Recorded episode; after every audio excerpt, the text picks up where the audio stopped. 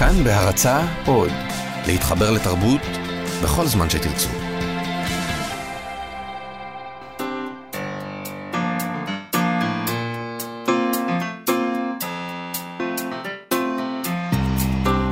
מה שכרוך, עם שירי לב-ארי וענת שרון בלייס. צהריים טובים לכם המאזינים, צהריים טובים ענת. צהריים טובים שירי. אנחנו במה שכרוך. וגם למאזינות, 104.9, 105.3, וגם לכל אלה שמאזינים לנו מתי שנוח להם במוקלטים, בפודקאסטים. אל תשכחו את הפודקאסטים. אז אנחנו בתוכנית uh, הספרות של כאן תרבות, מהדורת סוף השבוע, ליטל אמירן על ההפקה, יאיר ניומן על הביצוע הטכני. ענת, אתמול הלכה לעולמה רות בונדי, עיתונאית, סופרת, מתרגמת בחסד, אחת הנשים המצחיקות הראשונות בארץ, שכתבה פיליטונים בדבר, השתתפה בתוכנית ההומור שלושה בסירה אחת בכל ישראל, כתבה ספרים רבים, ובעיקר תרגמה את מיטב הספרות הצ'כית לעברית, אישה שהעמידה מדף. ספרים שלם, ואני אומרת מדף ליטרלי, מילולית. כן, ארוך בבית מאוד מדף מאוד. ארוך מאוד עם כל הספרים שתרגמה, את מי לא, את מילן קונדרה, ובומיל הרבל, ומיכאל ויבק, וכמובן ירוסלב האשק עם החייל האמיץ שווייק, וקארל צ'אפק. את כל הקסם, העידון, ההומור הדק, הבירות, הכופתאות של התרבות הצ'כית היא הביאה לכאן. לפני כמה שנים בריאיון לטיים-אאוט אמרה, יש הרבה מן המשותף בין העם היהודי והצ'כי, כי אלו שני עמים שהתנסו בדיכוי ובאפליה. כך אמרה בונדי, שהייתה בעצמה אה, שרידת שואה, היא עברה את אושוויץ וברגן בלזן. יש בכתיבה של הסופרים הצ'כים משהו שטוב לנו, היא אמרה. כשיש כל כך הרבה מועקות וצרות, אז באמת אפשר ליהנות מההומור. אפילו כשהסיפורים רציניים יש גוון של חיוך. הומור הוא הנשק שהחלשים נאלצו לפתח. אז תודה לך, רות בונדי, שהלכה השבוע לעולמה. ואני מניחה שאנחנו עוד נעסוק בהומור כדרך של חלשים, גם במשעולי הספרות שלנו. היום, והיום בתוכנית אנחנו נארח את התסריטאית ובעלת הטור והסופרת מיקה אלמוג עם ספר ראשון. שלום מיקה, היא כבר כאן איתנו באולפן, קובץ הציפור, הסיפורים ציפייה, שראה אור בהוצאת צמורה ביטן, לשוחח עם המשורר סמי שלום שטרית על פסטיבל השירה אשדוד השירה, שייפתח ביום ראשון, ועם הפסיכולוג, פסיכיאטר, אני חושבת, כן, פסיכיאטר ערן רולניק, נחגוג 30 שנה להמצאת הפרוזה. צריך לחגוג. פרוזק? חוגגות, בוודאי. דורש חגיגה. שלום מיקה, את דיברנו על נשים מצחיקות, אפרופו רות בונדי, והנה יש לנו כן. אישה מצחיקה. ואני. מצטרפת ל... לצער ולהצדעה לרות בונדי, המדהימה. אמ, את אה, מפרסמת עכשיו קובץ סיפורים, שנקרא ציפייה, שראה אור כאמור בהוצאת זמורה ביטן, ויש בו התבוננות שחושפת את הקרביים של הדמויות שלך, אבל את תמיד מותחת גם קו של חמלה. את, מיקה, את מוכרת לרבים מאיתנו mm. מטורי הוואטסאפ המשפחתיים שלך, בהתחלה במוסף הארץ, והיום במוסף שבעה ימים של ידיעות אחרונות. את גם תסריטאית בארץ נהדרת. שיחקת בסדרה איש חשוב מאוד של יהודה לוי, הייתה סוכנת שלו, המנהלת האישית. נכון. Um, ונדמה שאת יודעת לתפוס משהו בקווי האופי הישראליים דרך השיחות שאת uh, ממציאה עבור הטור שלך, וגם בסיפורים האלה של הספר. כן. Uh, אני מוצאת שדווקא יש uh, uh, דמיון לא מבוטל מבחינת, דווקא בין הטורים לבין הסיפורים. במוסף הארץ, אגב, עוד לפני שהתחיל טור הוואטסאפ, פרסמתי שם uh, למעלה מ-120 סיפורים קצרים uh, במסגרת הטור שהיה לי שם לפני המעבר לשבעה ימים של ידיעות אחרונות. Uh, והיריעה היא באמת מאוד קצרה, זאת אומרת, 800 מילים בגדול נכנסות בעמוד של עיתון. Uh, וזה היה באמת בית ספר לכתיבה שאי אפשר לקנות אותו בכסף, כי כתבתי סיפור לפרסום מדי שבוע, וזה באמת היה uh, שיעור נורא נורא משמעותי באומנות התמצות. Uh, ומהבחינה הזו, גם יש דמיון בין הסיפורים לוואטסאפ, כי גם שם הכל מאוד מאוד קצר ומתומצת. וגם אני מזהה איזשהו דמיון בכך שגם בוואטסאפ, למרות שזה מצחיק וזה פאנצ'ים וזה לא פעם סיטואציות מופרכות, עדיין יש שם באופן קבוע התמודדות עם, עם חולשות של אנשים, עם כל המקומות שבהם הם פגיעים ואובססיביים ומנסים לשמור על מה שיש להם. וזה... ובתוך זה גם יש המון חמלה. ואני חושבת שהמקום שממנו נובע צחוק והמקום שממנו נובע כאב, הם, הם מקומות בסך הכל מאוד קרובים אחד לשני. ושוב, אפרופו רות בונדי, אה, עליה השלום, זה בהחלט הנשק של החלשים. אה, אבל, וזה נשק של חלשים כי הוא נורא נורא מעצים. אז אנחנו חוזרים על הספר שלך, נעזוב לרגע את הוואטסאפ. Mm-hmm. מופיעות דמויות, ולי חשוב להדגיש בשר ודם. הן לא גדולות מן החיים, והן לא קטנות, אלא הן בדיוק במידה שלנו, והנה מה שחלק מהן עושות. אז הבייביסיטרית מחכה שההורים יצאו מן הבית, ואז היא פושטת על ארון הבגדים של האישה, היא נכון. לובשת את הבגדים, והיא מצלמת את עצמה בסלפי ושולחת לחברות. ביום אחד בטעות היא רואה את הבעל, את האבא, נכון. אה, צופה בסרט פורנו ועושה מה שהוא עושה. וגבר בסיפור אחר אה, נכנס לשיחה אלימה כשהוא עומד בתור לשולחן אה, במסעדה עם mm-hmm. הגבר שלפניו לא ברור למי השולחן מגיע, והשיחה הזאת גם לא ברור אם היא מידרדרת או לא לאלימות פיזית. Okay. כן. ואישה ערבייה שמורידה את המשקפיים שלה כדי לזכות בשעת חסד של שקט, כי נכון. כל היום היא משרתת את כולם. ובדיוק אז מתרחש איזשהו אירוע פלילי, והמשטרה ממש כופה עליה למסור עדות, למרות שהיא לא ראתה שום דבר. וגבר בודד מש... משוטט בסופר, mm-hmm. אה, ומדמיין שיש מלחמה, כי במקלט אנשים מתייחסים אחד לשני, ואז סוף סוף מישהו יראה אותו. ויש אישה שמדברת עם, השד הפר... עם השדה הפרטית שלה. נכון. את מאיפ... מכירה? כן, כן מאיפה הדמויות האלה? זאת אומרת, אוקיי, שתיים יושבות כאן. כן, בהחלט. הכל, הכל בהשראתכן. כן. Uh, הדמויות, קודם כל, הן, הן כולן אני ואף אחת היא לא אני, כמובן. Uh, וכל אחת מהדמויות מכילה בתוכה uh, אין ספור אנשים שחלפו בחיי. אה, וחלקם הם דמויות מאוד מאוד משמעותיות עבורי, שעצרו, שלא רק חלפו, אלא עצרו ונגעו וטלטלו וחרטו בי משהו. ולעומת זאת, לפעמים דמות אה, נולדת ממפגש שהוא, שהוא ממש ממש אקראי. Uh, הסיפור שסיפרת למשל על געגועי למקלט, כן. נולד מזה ששמעתי דיאלוג בסופר של שתי עובדות שמדברות, אחת קוראת לבוס, אומרת לו אחמד, אחמד, והשנייה אמרה לה, קוראים לו אחמד, לא אחמד.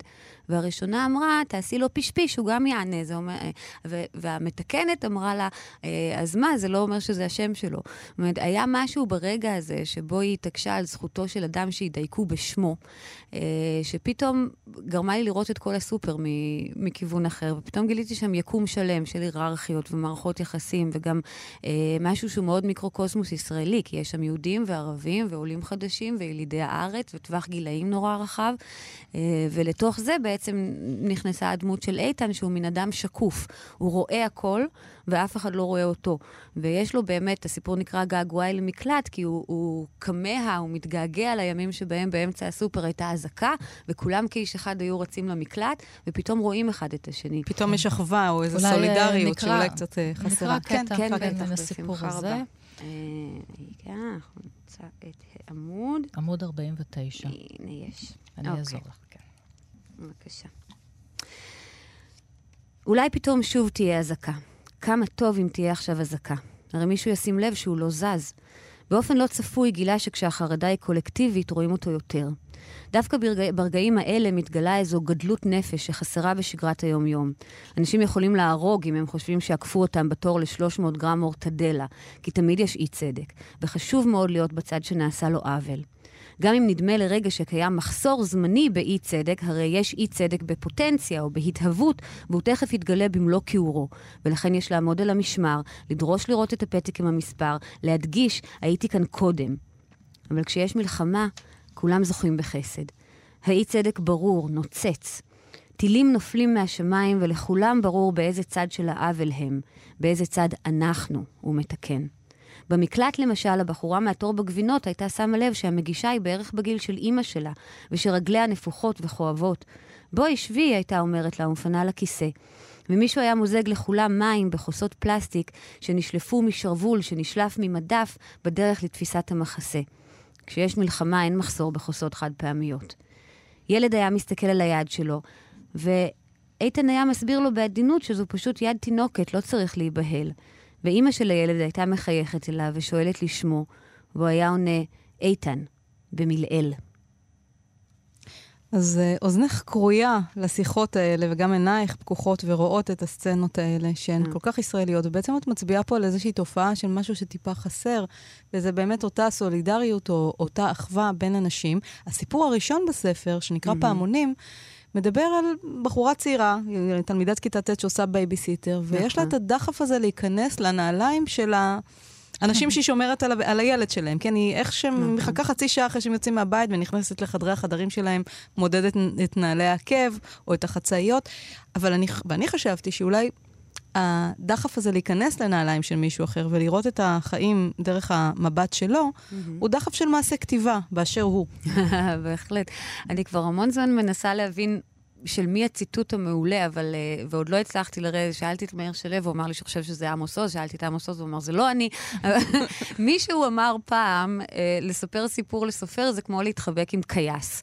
אני חושבת שזה ציטוט נפלא, כי זה באמת המהות של כתיבה, זה להסתכל ולספוג ולגנוב, ובאמת uh, באיזשהו שלב זה הופך להיות דרך חיים, השקפת עולם, כלומר, כל דבר הוא סיפור. ומבחינתי, העונג, יש שני דברים שהם העונג הכי גדול שלי בכתיבה. אחד זה מילים, שזה מאז ומעולם הייתה אהבתי הגדולה. אני חושבת שבאמת אין, אין מתנה, אין אוצר יותר נפלא ממילים, ממה שהן מסוגלות לעשות. והדבר השני זה באמת ההזדמנות הזו אה, אה, לצאת מאורי ולגלוש לתוך אורו של, אה, של אדם אחר. אה, ויש בהחלט אה, כמה מהסיפורים בספר שהם נסיבות חיים שהן מאוד מאוד שונות משלי. זאת אומרת שזה אנשים שלא פגשתי אותן ולא חוויתי את החיים שלהם, ואין לי שום ידע ב, ביד ראשונה, אה, אלא איזשהו... יש, היה איזשהו ניצוץ, איזושהי סיטואציה, או לפעמים אפילו איזושהי מחשבה ש... זאת אומרת, זה, זה נע בין דברים ש, שקראתי בעיתון, או כמו רגע כזה שנחשפתי אליו לסופר, לבין דברים שהם כמעט מיתים, האישה... שאני מתעוררת בלילה עם משפט ואני לא יודעת מאיפה הוא נולד. האישה הערבייה הזאת למשל? נסרין. אז, אז, נסרין. אז נסרין למשל... אה, אה, אה, בסיפור זכות הטשטוש, אה, מתבססת כן על איזושהי חוויה שלי, כי אני... אני משקפופרית. משקפופרית מגיל שבע. אני בלי משקפיים לא, לא יכולה לחיות. ועם זאת, תמיד הייתי מודעת גם ל, ליתרון מסוים. זאת אומרת, כשאת הולכת לקנות בגד ים, את יכולה ללכת בלי משקפיים. אה, ומתוך הרעיון הזה חשבתי באיזו סיטואציה אפשר לשים אישה לקוית ראייה. שהזכות הזו, זה נקרא זכות הטשטוש, וזה באמת איזה משהו שהיא שומרת לה. היא אימא לארבעה, ויש להם מכולת. כן, יש לה חובות, כל היום יש חובות. יש לה כל היום חובות. ואז בסוף כל יום היא נכנסת למטבח לשעתיים לבשל, שזה אמנם עוד מטלה, אבל היא מבשלת בלי משקפיים. היא נותנת לעצמה את הזכות לא לראות. כן. ו, ו, ו, היא מניחה גם... את המשקפיים, כביכול היא פשוט, היא רוצה לנוח, לנוח. גם מהם, מהתפקיד, נכון. היא רוצה לנוח מהראייה. היא רוצה לנוח מלראות הכל, כן. ואז מה קורה? מחוץ לחלון של המטבח שלה אה, מתרחש אירוע אלים. אה, כן. עם יריות. בין, כן, בין כוחות הביטחון כן. לבחורים בכפר, והיא ניגשת לחלון כדי לסגור אותו, והיא בלי משקפיים, ורואים אותה מלמטה, ולמחרת מתייצבים גם אה, אנשי כוחות הביטחון מחד, וגם אנשי הכפר מאידך, ודורשים ממנה עדות, להעיד כן. אה, עדות ראייה על משהו שבפועל היא לא ראתה. אבל כמובן ש, שאלה דורשים את העדות שהם רוצים, ואלה דורשים את ה... זאת אומרת, זה לא, זה לא ניטרלי. שזה גם מיקה סיפור פוליטי. כן. בהחלט. מאוד מובהק בתוך הקובץ שלך. נכון, נכון. אה, אז הנה, היא, היא, היא מספרת אה, בתחילת הסיפור, נסרין נזכרת שגם כילדה היא הייתה מסירה את משקפיה ועושה טיולים בכפר ומשחקת עם עצמה משחקים, מסתכלת על דברים מרחוק ומנסה לנחש מה הם. עכשיו כבר אין זמן לבחור בדרך הארוכה. לא כשיש בבית ארבעה ילדים ועבודה בחנות כל היום, ולכן רק מאוחר בלילה, אחרי שכולם הולכים לישון, מגיעות השעתיים ביממה שהן שלה. רק אז היא מסירה את משקפיה, מניחה אותם על מדף במטבח, ואצבעותיה רואות במקומה.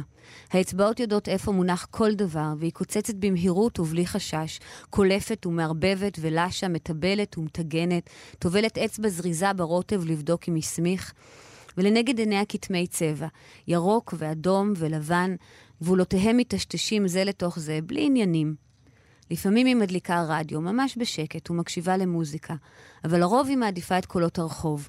צחוק שעולה מחבורות של גברים צעירים, קריאות ושריקות, לפעמים ויכוחים, מוזיקה מרכב חולף, עד שכל הקולות דועכים ונשאר רק הלילה. כלבים מעבירים ביניהם מידע חיוני, הד רחוק של חמורים נוערים, לפעמים גשם. לילות של גשם הם הטובים מכולם. מול חלון המטבח הפתוח היא נושמת את ריח האדמה המתרחצת ומנסה לבודד צליל של טיפה. ובכל מזג אוויר, כשהיא כבר לקראת סיום, היא מכינה לעצמה כוס תה, מתיישבת ליד החלון ולוגמת לאט בעוד אסירים מבעבעים. ראו אותה מלמטה, את החלון הפתוח ואותה. היה לילה לא שקט, אבל זה לא היה חדש, יש תקופות כאלה, ובשנים האחרונות יותר ויותר. לפעמים השקט ממאן לבוא גם הרבה אחרי הבישולים, לפעמים היא כבר שותה את התה והרחוב ממשיך. צעקות, כעס, קולות נכנסים אלה באלה, עולים אלה על אלה, מתנגשים. חלקם מוכרים לה מיום שהיא זוכרת את עצמה. בלילה ההוא איסה לא היה בבית. נסע להביא סחורה. אמר שהוא מעדיף לעשות את הנסיעה בלילה ולחזור לפנות בוקר כשהכבישים ריקים והחיילים רגועים. אז הדמויות לאורך הספר שלך הן דמויות שנטועות uh, בכל מיני מקומות uh, בתוך uh, גבולות הארץ. נכון. וכאן לקחת, כאמור, משהו מאוד אוטוביוגרפי שלך, המשקפיים, mm-hmm. והלבשת אותן, הרכבת אותן על מישהי... כן. אחרת, ממקום אחר. ממקום אחר. הספר נקרא... מהמקום של כן. הסכסוך. גם מהמקום של הסכסוך, אבל זאת אומרת, זה, זה המקום שבו, ה, ה, זה בכלל דבר שמעניין אותי תמיד בכל הסיפורים, זה, זה הזום אין הזה לאדם הבודד. לראות בדיוק את הנקודה של, ה, של האישה הספציפית הזאת בתוך הסכסוך. זאת אומרת, ש, שיש בה משהו נורא נורא אנושי שהוא מוכר לי כל חיי, כאמור, מגיל שבע, ובתוך החיים העמוסים האלה והקשים והמאתגרים, את הזכות האחת הזאת שהיא לקחה לעצמה, גם הזכות הזו נגזלת, והיא נגזלת בעצם בגלל נסיבות החיים שסביבה. הספר נקרא ציפייה. נכון. ויכול להיות שזה איזה מין קו מחבר בין כל הדמויות בספר שמצפות למשהו ש, שיקרה, ובציפייה יש גם מימד של מתח ודריכות, נכון. אבל גם מימד של תקווה. בהחלט. בהחלט. הציפייה הוא, בניגוד למה שמקובל בקבצים של סיפורים קצרים לרוב, הוא לא שם של אחד הסיפורים בתוך הספר. כן. וזאת הייתה בחירה מכוונת שלי, כי, כי אני חושבת שציפייה זה באמת הרגש שמאחד את כולם, ואני חושבת שציפייה זה גם רגש אנושי נורא נורא בסיסי. כלומר, זה משהו שאנחנו חיים בו כל הזמן, והציפייה היא באמת בדיוק כפי שאמרת, יש בה גם מתח וגם תקווה. יש גם היבט של ציפייה, שזה הציפייה שיש לנו אלה מאלה, אה, ציפיות. זאת אומרת, כל החיים אה, אה, הם, הם, הם בתוך הרגש הזה של ההמתנה לדבר שיקרה. וכמעט תמיד כשהוא קורה, הוא קורה, אם הוא קורה, הוא קורה אחרת ממה שציפינו. ובעצם באמת כל אחת מהדמויות, וזה ללא ספק מה, מה שעובר כחוט השנים, מוצאת את עצמה בסיטואציה שבה יש עימות בין הציפייה לבין המציאות. אומרים תמיד אה, להוריד, אה, להוריד ציפיות כדי שלא יהיו אכזבות. נכון. תיזהרי במשאלותייך. נכון. עכשיו, כדי להמשיך איתך עם עוד uh, סיפור ממקום אחר, נעבור לפינת החפץ.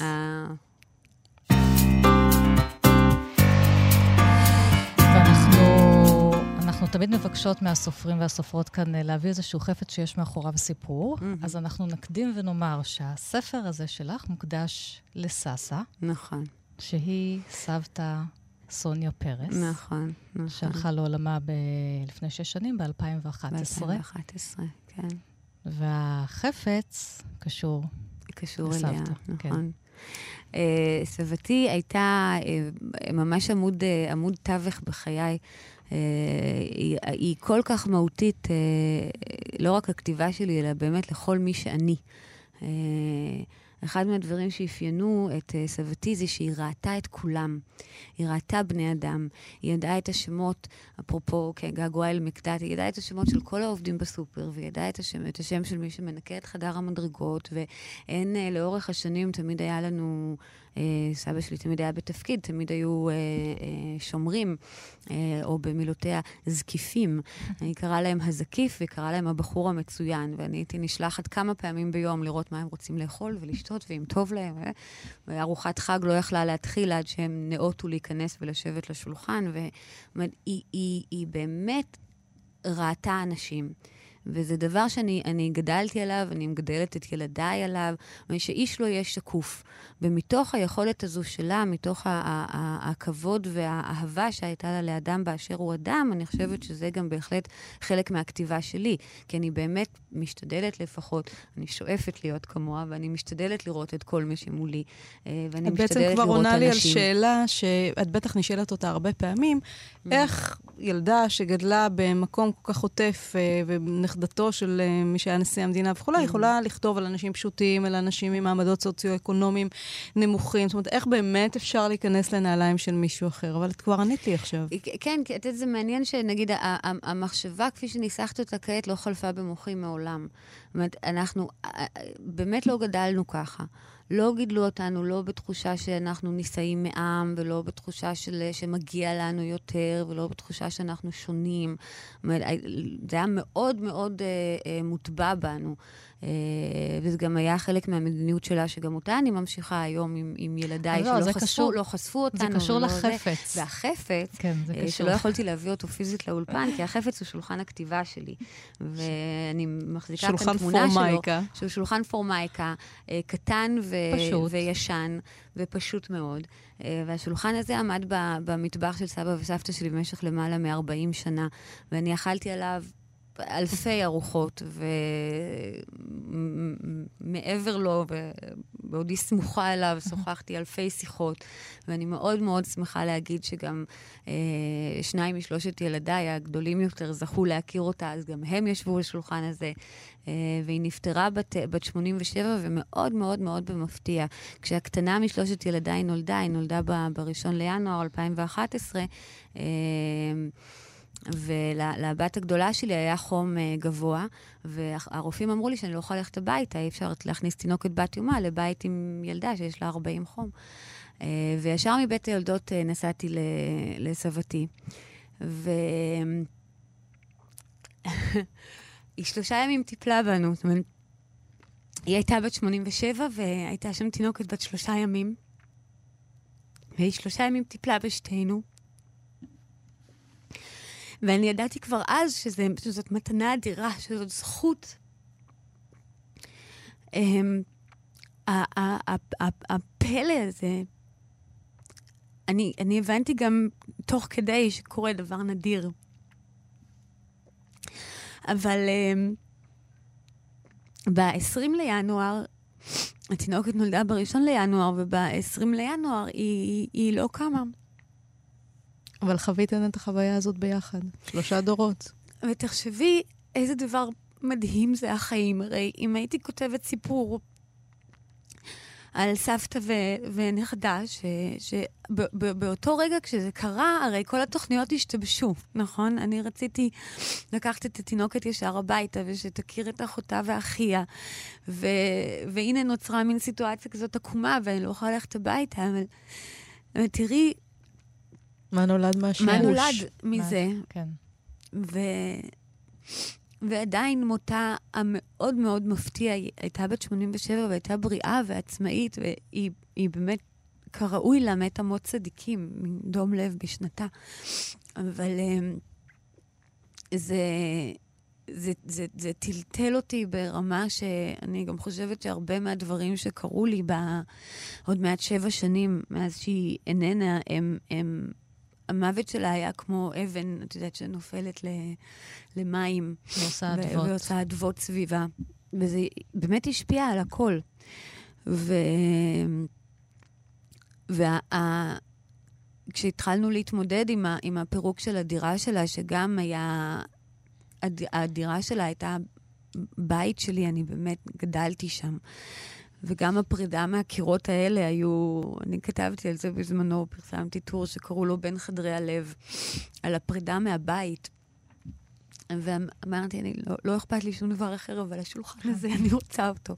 השולחן האוכל אה, הפך... שולחן, השולחן שולחן מהמטבח. האוכל, שולחן החיים הפך לשולחן הכתיבה שלו. הפך לשולחן הכתיבה, והוא יהיה שולחן הכתיבה שלי. אה, אני לא, אני לא אכתוב על אף שולחן אחר, ואני באמת ברגעים... העיקר שתמשיכי לכתוב. כן. את מיקה. כותבת רומן? אה, אני...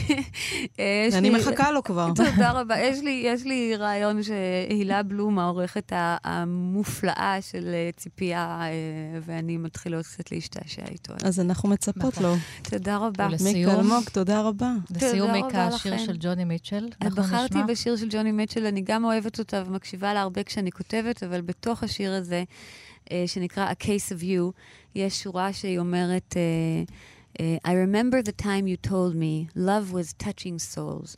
Surely you touched mine. because part of you pours out of me in these lines from time to time.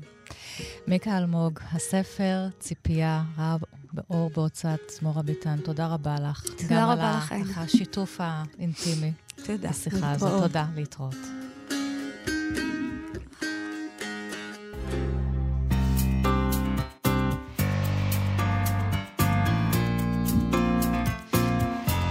חזרנו עם uh, מה שכרוך, תוכנית הספרות של כאן תרבות. ענת, אנחנו הולכות לחגוג את המצאת הפרוזק. לפני 30 שנה הומצאה התרופה הזאת uh, נגד uh, דיכאון וחרדה. Uh, אולי תקראי לנו משהו מתוך ספר שדיבר בדיוק על התופעה הזו. ספר מאוד מפורסם. תכף אני קודם אקרא ואז נאמר את שם הספר, אבל האושר, באלף, הוא דבר קשה. כפי שאריסטו אמר, העושר הוא פעילות, הוא נוגע להתנהגות חברתית נאותה, לאזרחות טובה. העושר נוגע לקהילה, לאינטימיות, ליחסים, לשורשיות, לקרבה, למשפחה, ליציבות, לתחושת שייכות למקום, לתחושת אהבה. וכאן באמריקה, שבה אנשים נעים ממדינה למדינה ומעיר לעיר, מקום שבו חוסר שורשים נחשב כמעט למעלה, כל מקום שבו אני תולה את כובעי הוא הבית של אה, מישהו אחר, כך נאמר. מקום שבו יחידות משפחה קורסות כעניין שבשגרה ומתירות שברי גירושים, מקום שבו הבדידות הארוכה של החיים מוצאת ניחומים, לא בתרבות העתיקה, לא בטקסי דם שבטיים, אלא בתרבות הפופולרית הרחבה, בתרבות הצריכה, בתרבות הצמר גפן המסוכר. באמריקה כזו, קשה להיות מאושר, ואני לוקחת את כל הדברים שכתבה אליזבת וורצל בספרה דור הפרוזק, הספר הידוע שגם הפך uh, לסרט. וגם, את יודעת, זה דברים שתיארה אז, זה, כן. הם פשוט העצימו מאז, העצימו. ועברו לא רק מארצות הברית, אלא באמת להרבה מאוד אה, מדינות מערביות אחרות. שלום, אנחנו... הפסיכיאטר דוקטור אירן רולניק. שלום. שלום. ואתה כתבת רשימה יפה על דיכאון ועל טיפול בדיכאון ועל כדורים במוסף הארץ בסוף השבוע האחרון, ובו גם הזכרת את 30 אה, שנה להולדת הפרוזק. דיברתי כרגע על אליזבת וורצל. ואני רוצה לחזור איתך בכלל למיתוס הזה. האם אה, יוצרים, האם אנשים כותבים צריכים להיות uh, מדוכאים או כלואים באיזושהי עליית גג uh, מעופשת ותחובה כדי ליצור? אז תיקון אחד קטן, פרוזק לא נולד לפני 30 שנה, הוא, הוא, הוא הופיע בחיינו לפני, אה, ליתר דיוק, 31 שנה. תהליך ההבשלה של תרופות הוא, הוא, כן, הוא אבולוציה. שנה. כן. הוא כ-20 שנה, אבל uh, אנחנו התוודענו אליו לפני 30 שנה, ויש כאלה שרואים בו את uh, uh, ביאת המשיח, ויש כאלה שחושבים uh, שלא הכל טוב. בשלושים השנה האחרונות, או לא כל הטוב בעולם קשור לפרוזק. אבל אני אה, חוזרת איתך ד... לשאלה הזאת, למיתוס הזה שכל כך הרבה גדלנו עליו, וגם עד היום הוא אולי תופס. על היצירה והדיכאון, שתמיד הולכים יחד. והשיגעון, כן. ערן, אתה איתנו על הקו? כן, לגמרי. אה, זהו, אז אנחנו כן. שואלות אם באמת יש אמת במיתוס הזה שדיכאון ויצירה הולכים יד ביד. אם זה חובה. מיתוס בכל מיתוס יש גרעין של אמת. אבל לא היינו קוראים לו מיתוס, אלמלא היינו רוצים גם להעמיד איזה סימן שאלה סביב הגרעין של האמת. רוצות, רוצות יש, להעמיד. כן. רוצות להעמיד. אבל יש איזה פיתוי, נכון, נורא גדול, אה, להבין יצירתיות, להבין את האמן היוצר, דרך סבל נפשי, ובאופן ספציפי דרך דיכאון. אני לא חושב שיש הרבה טעם להסביר יצירתיות דרך תסמונת פסיכיאטרית או מושג פסיכולוגי יחיד, אבל בהחלט אפשר ללמוד משהו, גם על יצירתיות וגם על דיכאון. כשאנחנו מסתכלים על הגורמים שמעוררים יצירה או מעכבים אותה. אז או איך... כן. כשאנחנו בוחנים את הנושאים שבהם עוסקת יצירה כלשהי, או שאליהם אמן כלשהו מקדיש את, אה, את אה, מרצו. אני לא הייתי תולה אף גדולתו של אה, יוצר, בין אם הוא אה, בעליית גג או במרתף, אה, בהפרעה דיכאונית כזאת או אחרת שהוא סבל ממנה. רוב האנשים שסובלים מדיכאון כנראה לא יכתבו שורה מימיהם. כי קשה לתפקד כן. בזמן דיכאון. קרוב לוודאי שדיכאון הוא בוודאי, הוא לא תנאי ליצירה, ולהפך, יש אה, משוררים וציירים ואומנים דגולים שאנחנו יודעים שהם קמו די בעליזות מדי בוקר ונכנסו לסטודיו. אבל עדיין יש פה, יש פה שאלה, אני חושב, באיזה אופן דיכאון אה, קשור ליצירה, וכמו שאמרנו, כדאי להבחין בין שיאו של הדיכאון, הדיכאון הקליני או הדיכאון המג'ורי, לבין המצב שנקרא דיכאון, שכולל עצב וצער או אפילו אבל, שכן מאפשר לנו לקיים דיאלוג, מאפשר לאמן להיכנס לאיזשהו קשר בעל איכות מיוחדת עם עצמו ועם העולם. זאת אומרת, הוא מאפשר ו... לו לראות uh, משהו שאחר כך uh, יוביל אותו ליצירה, איזשהו קצה חוט. כן, הייתי אומר... איזושהי אומר רגישות. ש...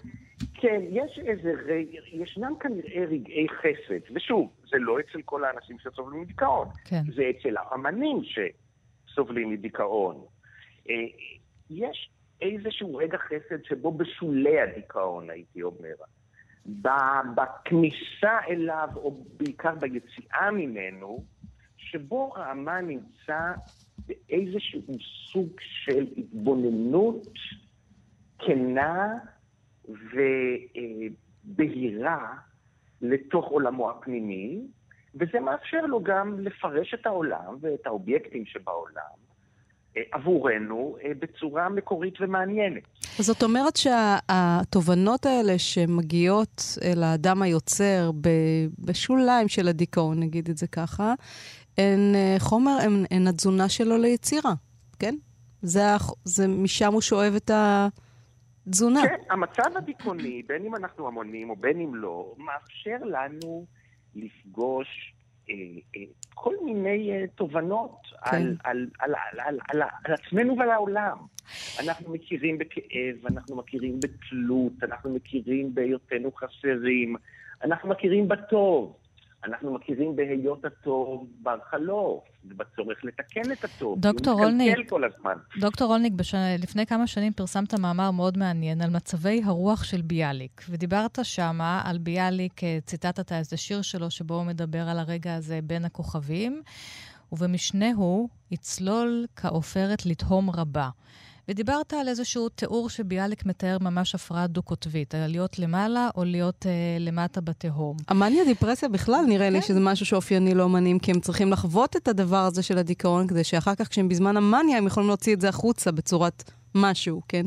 ועשית ניתוח מאוד מעניין של כל מיני טקסטים שלו, למרות שאמרת שזה לא כמובן הדגש לראות כך את ביאליק, אבל בכל זאת עשית איזשהו ניתוח אה, פסיכולוגי, פסיכיאטרי, לביאליק כן, הכותב.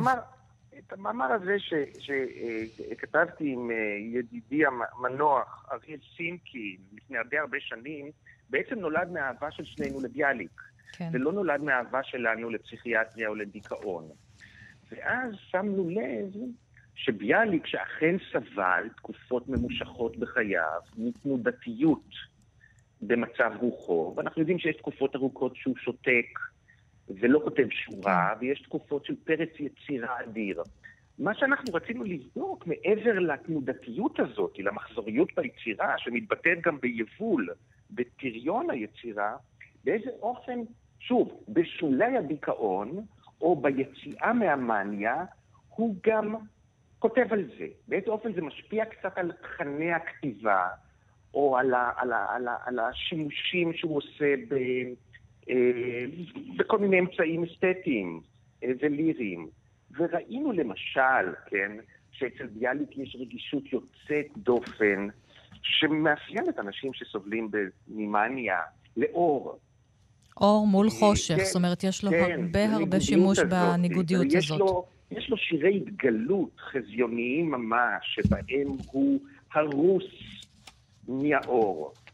מהצד השני, כן, ביאליק נותן לנו את כמה מהביטויים הליריים היפים ביותר בעברית, לתחושות של סחי ותיעוב עצמי וניוון. הכוכבים רימו אותי. כן. היה חלום, אך גם הוא עבד. עתה אין לי כלום כן. בעולם, אין לי דבר. כן, עכשיו, כמובן שאת זה כותב אדם שכבר יצא מלב המאפליה, כן? אז הוא תגיד, כבר לא בשיא הדיכאון. לסיום, הפרוזק יכול כן. לעזור לאנשים יוצרים? או שיכול לטשטש... בוא נגיד הפרוזק כן, למיניהו, למיניהו, כי כן, כבר עברנו הרבה גלגולים של תרופות מאז. אני לא חושב שפרוזק יהפוך אדם שהוא לא יוצר לכן יוצר. הפרוזק בוודאי עוזר לאדם יוצר שסובל מדיכאון להיחלץ מהדיכאון. אבל אם אתם רוצות אה, אה, מרשם, מרשם. אני לא חושב שפרוזק הוא המרשם ליצירה. פרוזק היא תרופה לאנשים שסובלים מדיכאון, וכמו שכתבתי כן. במאמר ביום שישי בהארץ, רוב האנשים שנוטלים היום את התרופות האלה, אה, לדעתי, לא צריכים היו כן. לקבל את התרופות צריך האלה. צריך איזה שהן אמות אה, מידה. שאני, אנחנו שמחים שהתרופות האלה קיימות, כי הן באמת מאוד עוזרות לאנשים שסובלים. כן, אבל מה שענת אולי ניסתה לשאול זה אם הפרוזק יכול לפגום ביצירתיות. כן, לפגום, כי לפעמים הוא מקהה את התחושה, את הרגשות. יותר מזה, אני חושב שביסוד כל יצירה יש uh, מידה מסוימת של סיבולת לכאב, לצער, לאשמה, ואם אנחנו מקפיצים את עצמנו באמצעים כימיים מעל לשלב הזה של ההכרה בכאב והחלקיות, אנחנו, לא רק שאנחנו לא מקדמים את תהליך היצירה, אנחנו גם מרדדים את החיים שלנו. אז אתה כן מזהיר את האומנים מפני נטילת פרוזק, אולי לא כן. בצור... לצורך. אני ממליץ בכל פה לאנשים שסובלים מדיכאון מג'ורי לשקול להיעזר בפרוזק, בין אם הם אומנים או שברבים. אנחנו איתך. אני ממש לא ממליץ להשתמש בתרופות נוגדות דיכאון אם לא אובחנתם כסובלים מדיכאון. דוקטור ערן רולניק, תודה רבה לך על השיחה ועל הדברים שאתה כותב. יום טוב, להתראות. להתראות, ותודה לממציאי הפרוזק. בכל זאת. בכל זאת, תמיד, כן, כן זה חשוב. נכון, גם להם נודה. אני כותב לכם שירים בלשון אשדודית. אני כותב לכם שירים בלשון אשדודית. קוסם קום, שלא תבינו מילה.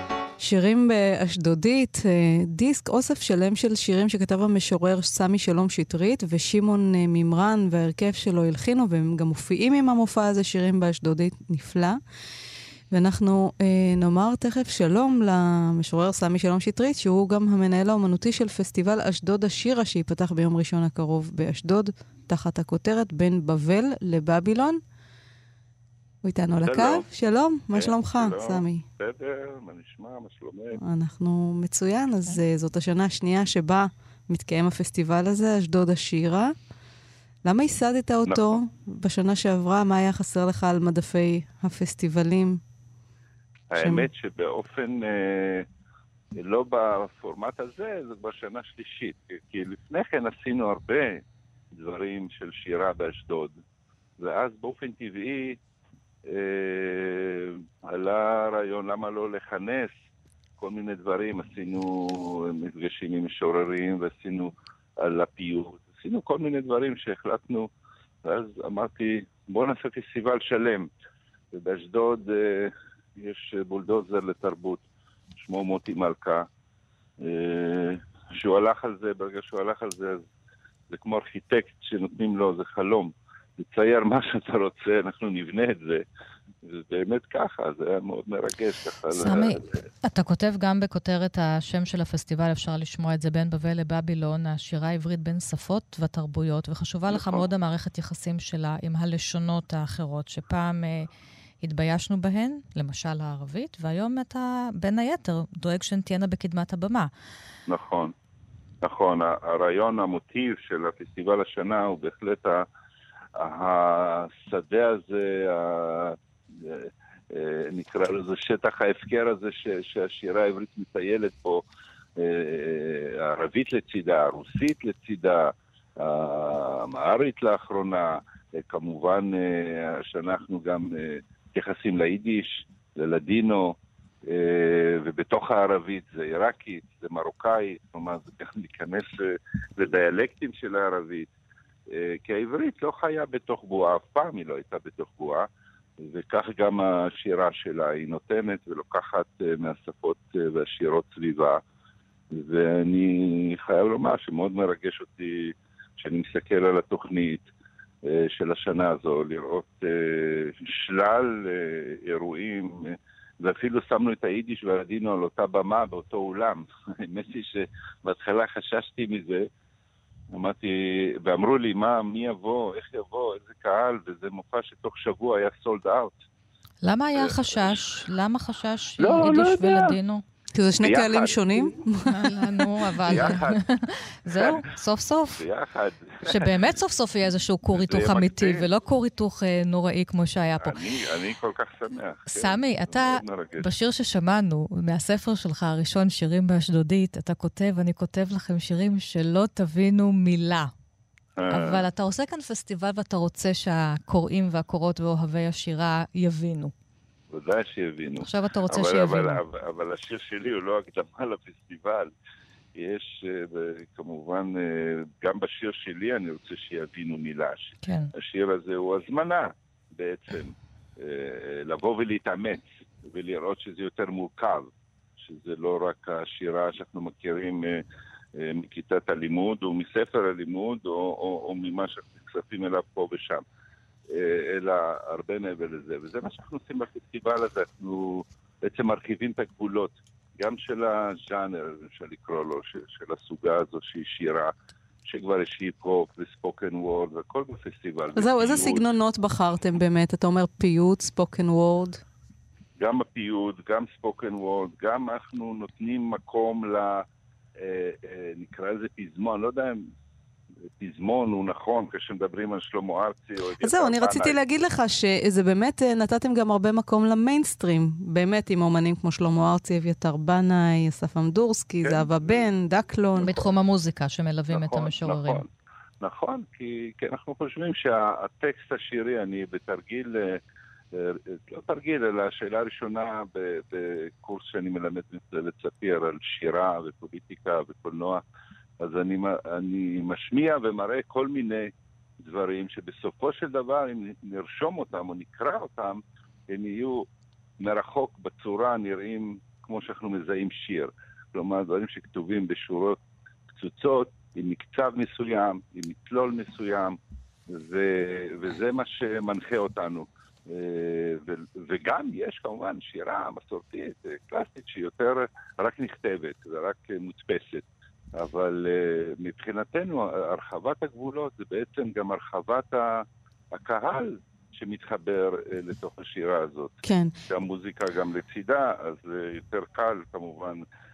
לחבר יותר קהלים לשירה, כן, דרך. המוזיקה. נכון, הפסטיבל הוא, הוא בעצם, הרעיון של הפסטיבל הוא חגיגה, לחזור למקור של המילה פסטיב אה, ולחגוג את השירה, לחגוג את הטקסט בכל כן. הגילויים שלו, ולא לדון, שם לא, לא, אנחנו לא נשב ונכריע שום דבר בפסטיבל הזה, כן. זה אולי עושים אז במקומות הזכרת אחרים. קודם שירה והזכרת פוליטיקה, כן, והזכרת גם את מוטי מלכה, שהוא אה, ככה דוחף את התרבות בעיריית אשדוד, ואני רוצה לשאול אותך על אירוע שקרה בשנה שעברה, כבר יש לך מספיק פרספקטיבה בשביל לבחון את כן. הסיפור הזה, שאז אה, ביקש אה, ראש מינהל תרבות בעירייה מאחד המשוררים, ממשה בן ארוש. לא, מוטי מלכה הוא לא ראש מינהל תרבות, הוא אה, אה, אה, ראש המשכן לאומנויות הבמה. ראש המשכן. והוא יושב ראש פסטיבל אשדוד השיר. כן, והוא- והוא- ביקש מאחד המשוררים, משה בן ארוש, אה, לא להשתתף באחד המושבים בגלל התבטאות פייסבוק שלו, כביכול נגד ניצולי שואה. אז נראה שהסוגיות האלה של גם מזרחים אשכנזים וגם יחסי שלטון ואומנים, עדיין תופסות מקום אה, מרכזי, אולי בכל פסטיבל ספרות. גם בעכו, בפסטיבל אה, התיאטרון זה קרה? אני אולי לא... בכל פסטיבל בכלל. בכל כן, פסטיבל, זה קורה, כן. זה קורה וקורה שוב. לצערי זה קרה אז. אה, גם מוטי בעצמו אה, הצטער על כך. אני אה, לא רוצה להיכנס לזה יותר מדי, היינו חלוקים בדעות, אני גם אמרתי שאני לא מוכן לעשות פסטיבל ב- אה, ברמה כזו שאם אני קובע תוכן אומנותי ומ- ומחליט יחד עם יועצים שיש לי בכל התחומים, ובסוף אה, מישהו מוצא מהרשימה, אומרים לו שעה לפני לא להגיע, בגלל באמת אה, חשש אה, שאני מנקודת מבטו מבין. כלומר, זה חשש שפתאום יהיה פה איזה סקנדל כזה, וכבר אנשים, עיתונאים התחילו להתקשר, ומה, אתם מכחישי שואה וכל מיני... אז מצד. אחד יש, כל, אה, יש חומרים נפיצים גם בשדה כן. השירה, כן? הנושא הזה של זהויות ושפות ו- ומקום שתופס את כל אחת מהם, ומצד שני אתה אומר, הפסטיבל, אתה רוצה לחגוג, פסטיב, כן? זה משהו שהוא נכון. חיובי, אז איך אתה מגשר על הדבר הזה? אני מגשר. אתה יודע מה? יש לנו ממש עוד דקה לסיום התוכנית. אני אתן לך... אני רוצה לקרוא משהו בסוף. תקרא. כן. זהו, תקרא. אז אולי זה הגשר. קצר אז מה שלך, זהו. לקרוא? עוד הכנתי כמה דברים קצרים. משהו קצר, שיר שלך תקרא, לגישור. אה, כן, שלי דווקא? כן. אה, רציתי לקרוא משהו של איתן נחמיאס גלס. אולי נספיק. טוב, שיר שלי, ארבע שורות, פרחה שם יפה. כשנולדה פרחיה בדר אל-בדה, קרתה אותה אמה פרחה, שיהיו חייה מלאים שמחה. פרחה שם יפה אמרה, פרחה שם יפה. ואולי ארבע שורות של איתן נחמיאס גלס, בבקשה. המשורר הלאומי של האשכנזים, חיים נחמן ביאליק, שנא אותנו, את השחורים, את הספרדים, את המזרחים. ובכבוד והדר הורד הרגיש הזה לקבר. מה לעשות, ואני אוהב את שיריו. ליבי נשרף למילותיו, ולא סולח, הכניסני תחת כנפך בן שרמוטה. זה כן. איתן נחמיאס גלס. זה על הגישור. ביאליק, כן. זה. אז, זה- זה אז הגישור. אהבת השירה והמילה כן. הכתובה סמי שלום שטרית, פסטיבל אשדוד השירה, החל מיום. ראשון באשדוד. תודה רבה לך, אנחנו- שבת שלום. לכם. נסיים עם מיכה. שטרית, שיופיע ב... באירוע הפתיחה של הפסטיבל ביום ראשון בערב. נשמע את אה, מיכה שטרית, שר לנו שיר אלי עברי, תודה רבה. ענת שרון בלייס, נודה ליאיר ניומן על, ה... על הביצוע הטכני ולליטל אמירן על ההפקה. לכם, המאזינים, תודה, שבת שלום, להתראות.